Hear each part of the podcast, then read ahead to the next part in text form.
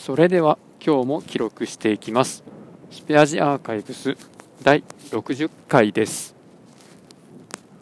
今日は2月の26日。時刻は22時頃です。寒さはまあまあまあまあ寒いような気がします。これだけ寒かったら先買ったアイスクリームも溶けずに家に帰れるでしょうということは今日はですね、まあ、妻からアイスクリームを買ってきてとは言われていませんが逆にこっちから「今日はアイスいる?」って聞いてもう好きなようにしてきたらって言われたのでアイスを2つ買いました。これが前から気になっていた赤城乳業のかじるバターアイスと明治スーパーカップのほうじ茶クッキーですね。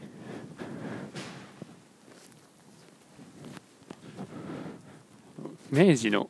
スーパーカップではですね基本のラインナップが超バニラと抹茶とチョコとがあるんですけどたまに期間限定で変わった味の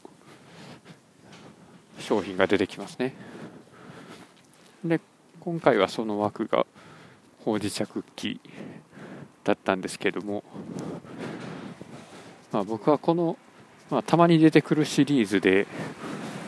今までで一番好きだったのが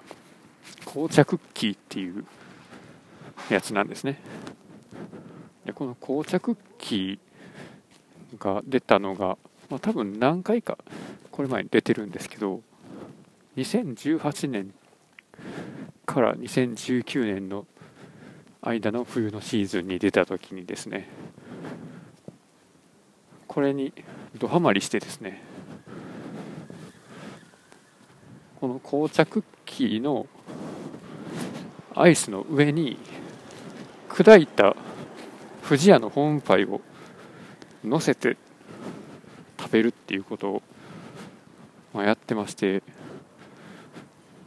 まあ、今考えたらまあようやったなと思うんですけど3日間で7個の紅茶クッキーを消費してしまったというそういうことが、まあ、僕の日記の方には残っています。さすがに買いすぎですよね。あ多分それは僕一人でっていうよりも妻と食べて3日で7個だと思うんですけどでも奇数なんで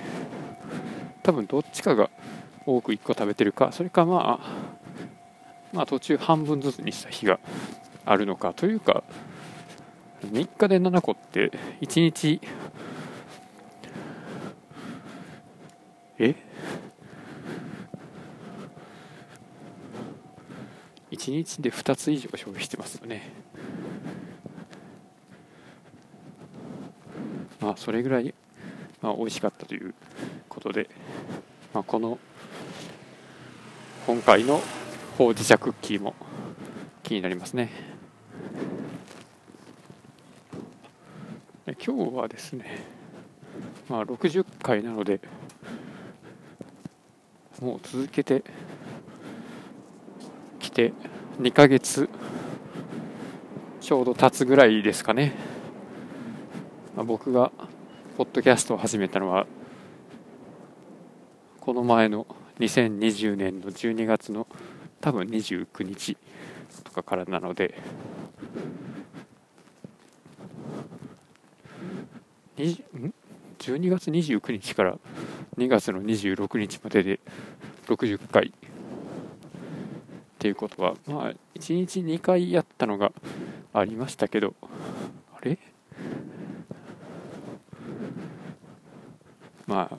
いいやでそんな日なのに、え僕はですねいつも録音に使っている iPhone7 用の純正のイヤホンマイクを多分家に忘れてたんだと思います。で多分っていうのは、まあ、もしかしてポケットに入れて持ってきたかもしれないですけどそれが途中で落ちたとかそういう可能性もなきにしもあらずで、まあ、とりあえず今分かってることは今手元にないということです。でその代わりにどうしてるのかというと今使っているのが iPhone5S の純正のイヤホンマイクを使ってで iPhone5S から録音してます、まあ、僕は普段 iPhone7 と iPhone5S を1台ずつ持って出歩いてます。で普通の用途には iPhone7 で。で iPhone5S は SIM カード入ってなくて家の w i f i 環境でダウンロードしたポッドキャストを聞くために、え使うものとしています。でそしてちょっと前のもう何回の話か忘れましたけどドキャストを聞いてる時の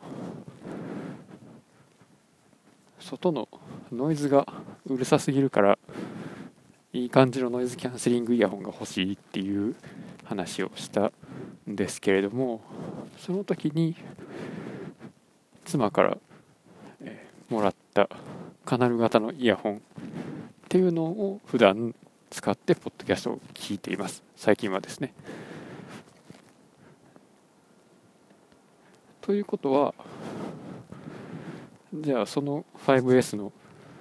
今使ってるイヤホンマイクは何やねんというと会社でウェブ会議をするときに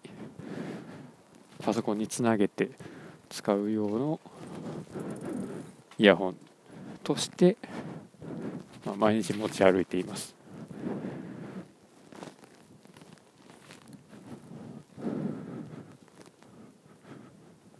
なんで毎日持ち歩いてるのかというとなんでなんでしょうね。なんかずっと会社に置いててもいいような気はするんですけどなんか都合が悪かったんですかね。なんで持ち帰るようになったのかちょっと覚えてないですけどとりあえずカバンに入れていたのでまあこんなこともあろうかとではなくたまたま入っていた 5S 純正のイヤホンマイクで今これを録音できています。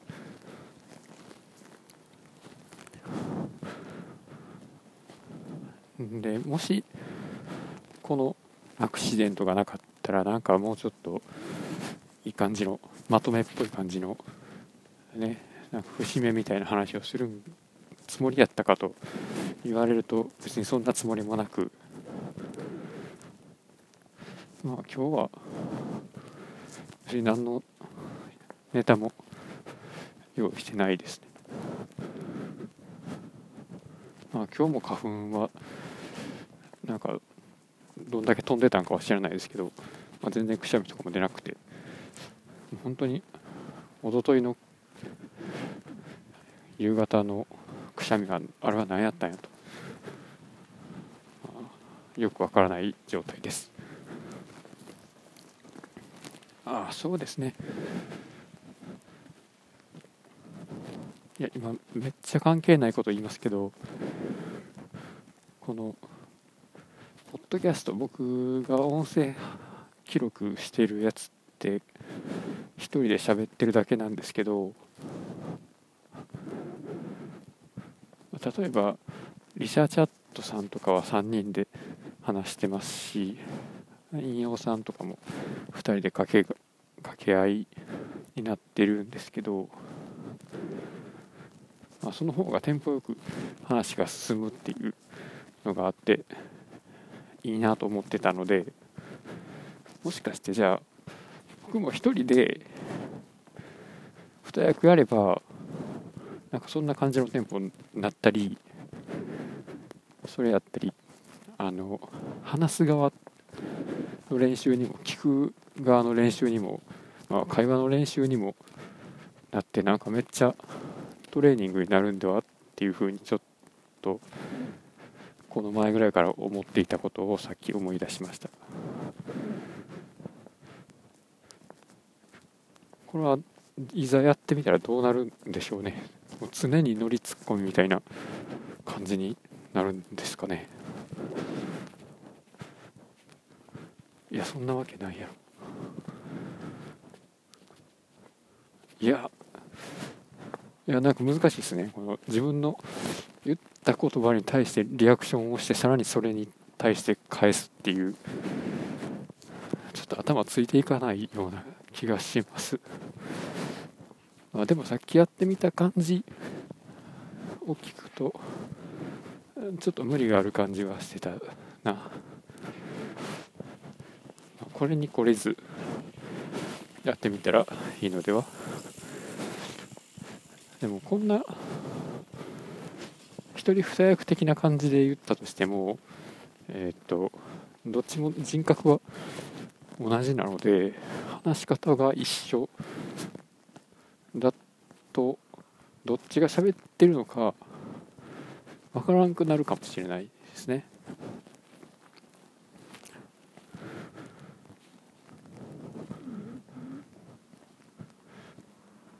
まあ例えば例えばというかまあ何の例えでもないですけどちょうどよく似たような話をちょっと思い出しました。光の碁の第アニメの第何回かな？60回ぐらいかな。あもうちょっと前かな。50何回ぐらいかな？にまあ、主人公の光とえっ、と名人の名人じゃなかったな。何やったかな。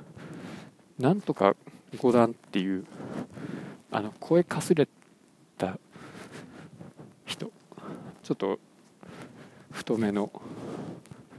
あのラーメン食べてからもう一杯ラーメン頼むんかよっていうあの人。何やったかな。笠井さんやったかな？なんか完全に忘れましたけどあのあれです。声優さんが声優さんが笠井さんやったか違う違う違う。あの坂本ですがのアニメで最後の方に出てきためっちゃやばい留年しまくってる先輩の声をやってた人の演じてた光ののキャラ。と、まあ、光がいざ、まあ、勝負するんですね。自分の実力を測るために。どういうことかっていうとその確かなんとか四段の人は直前に光のライバルであるあきら君とあきら君っていうめっちゃ強い天才的な、まあ、プロの囲碁棋士でとその時までに20連勝してるっていう、まあ、そういうキャラがいるんですけどそのキャラの連勝を止めたっていうのがそのなんとか余談なんですね。そこで光はそのなんとかっていう四段の人と勝負することで明君がどれだけ強いのかっていうのを推し量ろうとします。それで、まあ、たまたま街で見かけたなんとか先輩を捕まえてあれなんであったんやったかな。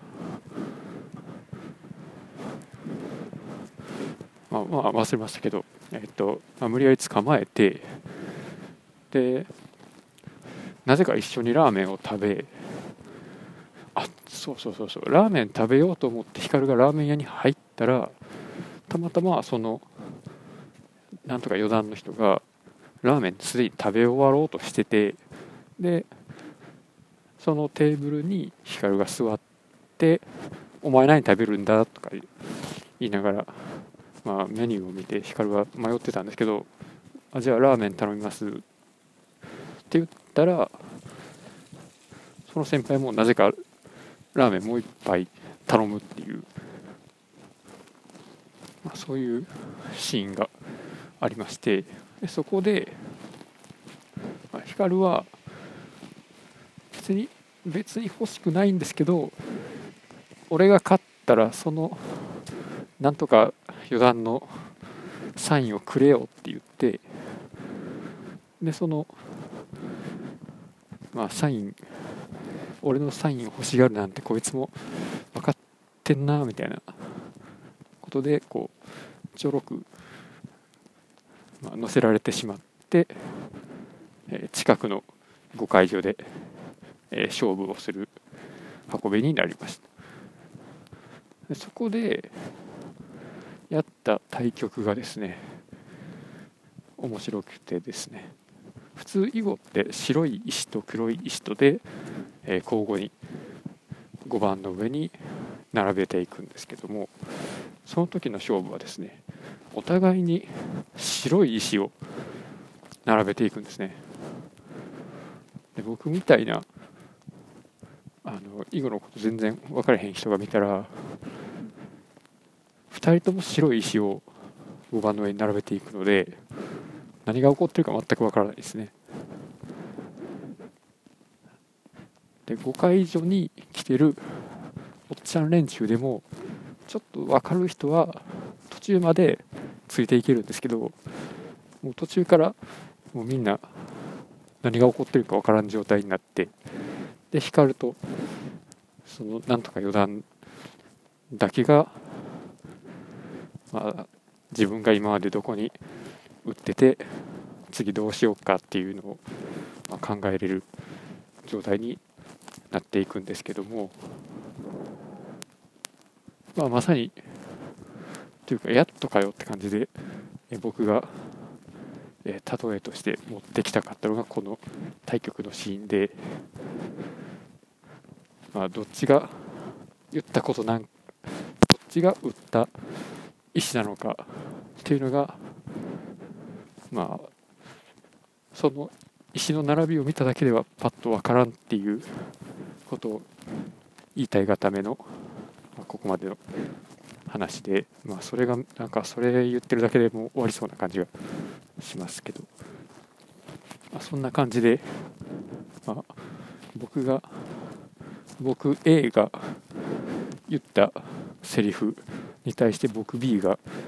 答えてもですね喋り方が一緒やったら僕 A がセリフを2つ言って僕 B が何も言ってないっていうパターンなのか僕 A と僕 B が交互に一言ずつ喋ったのかっていうのは多分見分けがつかないんじゃないのっていうことを言いたかったわけです。長かったな、はい、今のは僕 B のつもりで言いましたでも僕 A と僕 B が喋ってるんですよっていうその視点は多分僕 C なんですよね。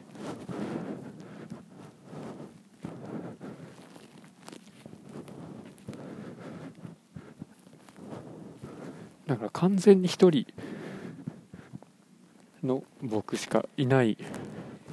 のか2人だけっていうことではないと思うんですよね。誰かそれを観察してる人がいるわけなので。だから1人か3人かそれ以上だと思います。あでも2人2人の場合もあるか。1人で喋ってるっていうところを斜め後ろから観して見てる。っていうんだったら2人になるけどその場合の2人目は喋らないから1人しか喋ってないように聞こえる。あそれやったらじゃあ,、まあ ABC3 人いたとしても A と B が喋ってんのを俯瞰で見てる C の声はラジオには残らないから2人で喋ってるように見える。何を言ってるんでしょうね。見えるじゃなくて聞こえるですね。いやそこじゃないやろ。このいやこれこれ練習したらどうなるんでしょうね。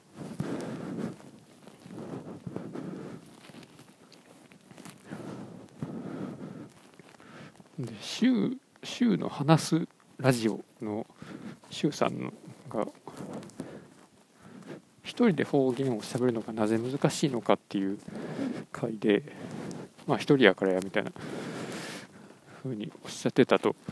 思うんですけどこのやり方でいくと1人やけど2人おったら2人おるような感じで喋ったら方言バリバリで喋れるかもしれないけどそれをやるための脳内のリソースが足りないかもしれない。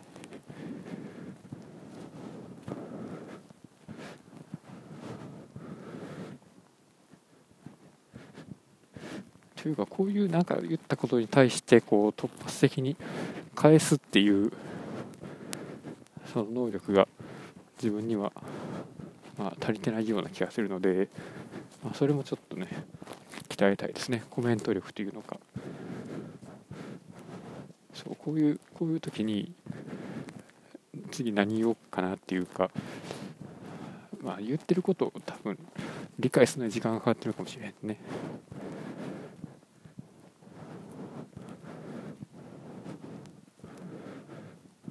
うん難しいな、まあ、これはちょいちょいやっていこうと思いますね。今後も継続してまあそしたら普通に一人で喋ってる分にはある程度改善が見られてきたような気がするのでそういう相手の言ったことに対して答えるっていうのもまあそれなりにそれなりにというか今よりはマシになってくる可能性はあります。いやこの先僕の音声配信がどうなっていくのか。どうなっていくんでしょうね。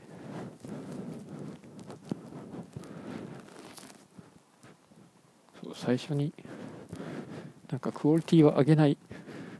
ようにしますみたいなことを言ったような気がしないでもないんですけどまあクオリティは上がらないような気がしますね。そのまあ何に対してのクオリティかっていうとあの話の面白さですけどとは日本語が流暢になるかもしれないですけど、まあ、だからといって内容が面白くなかったら多分面白くないので多分そこに関しては安心してください。まあそんな感じで、えー、まあ、アイスが溶けてしまうので今日はこれぐらいで帰ります。お聴きくださった方いらっしゃいましたらありがとうございました。また今後も引き続きよろしくお願いいたします。それでは失礼いたします。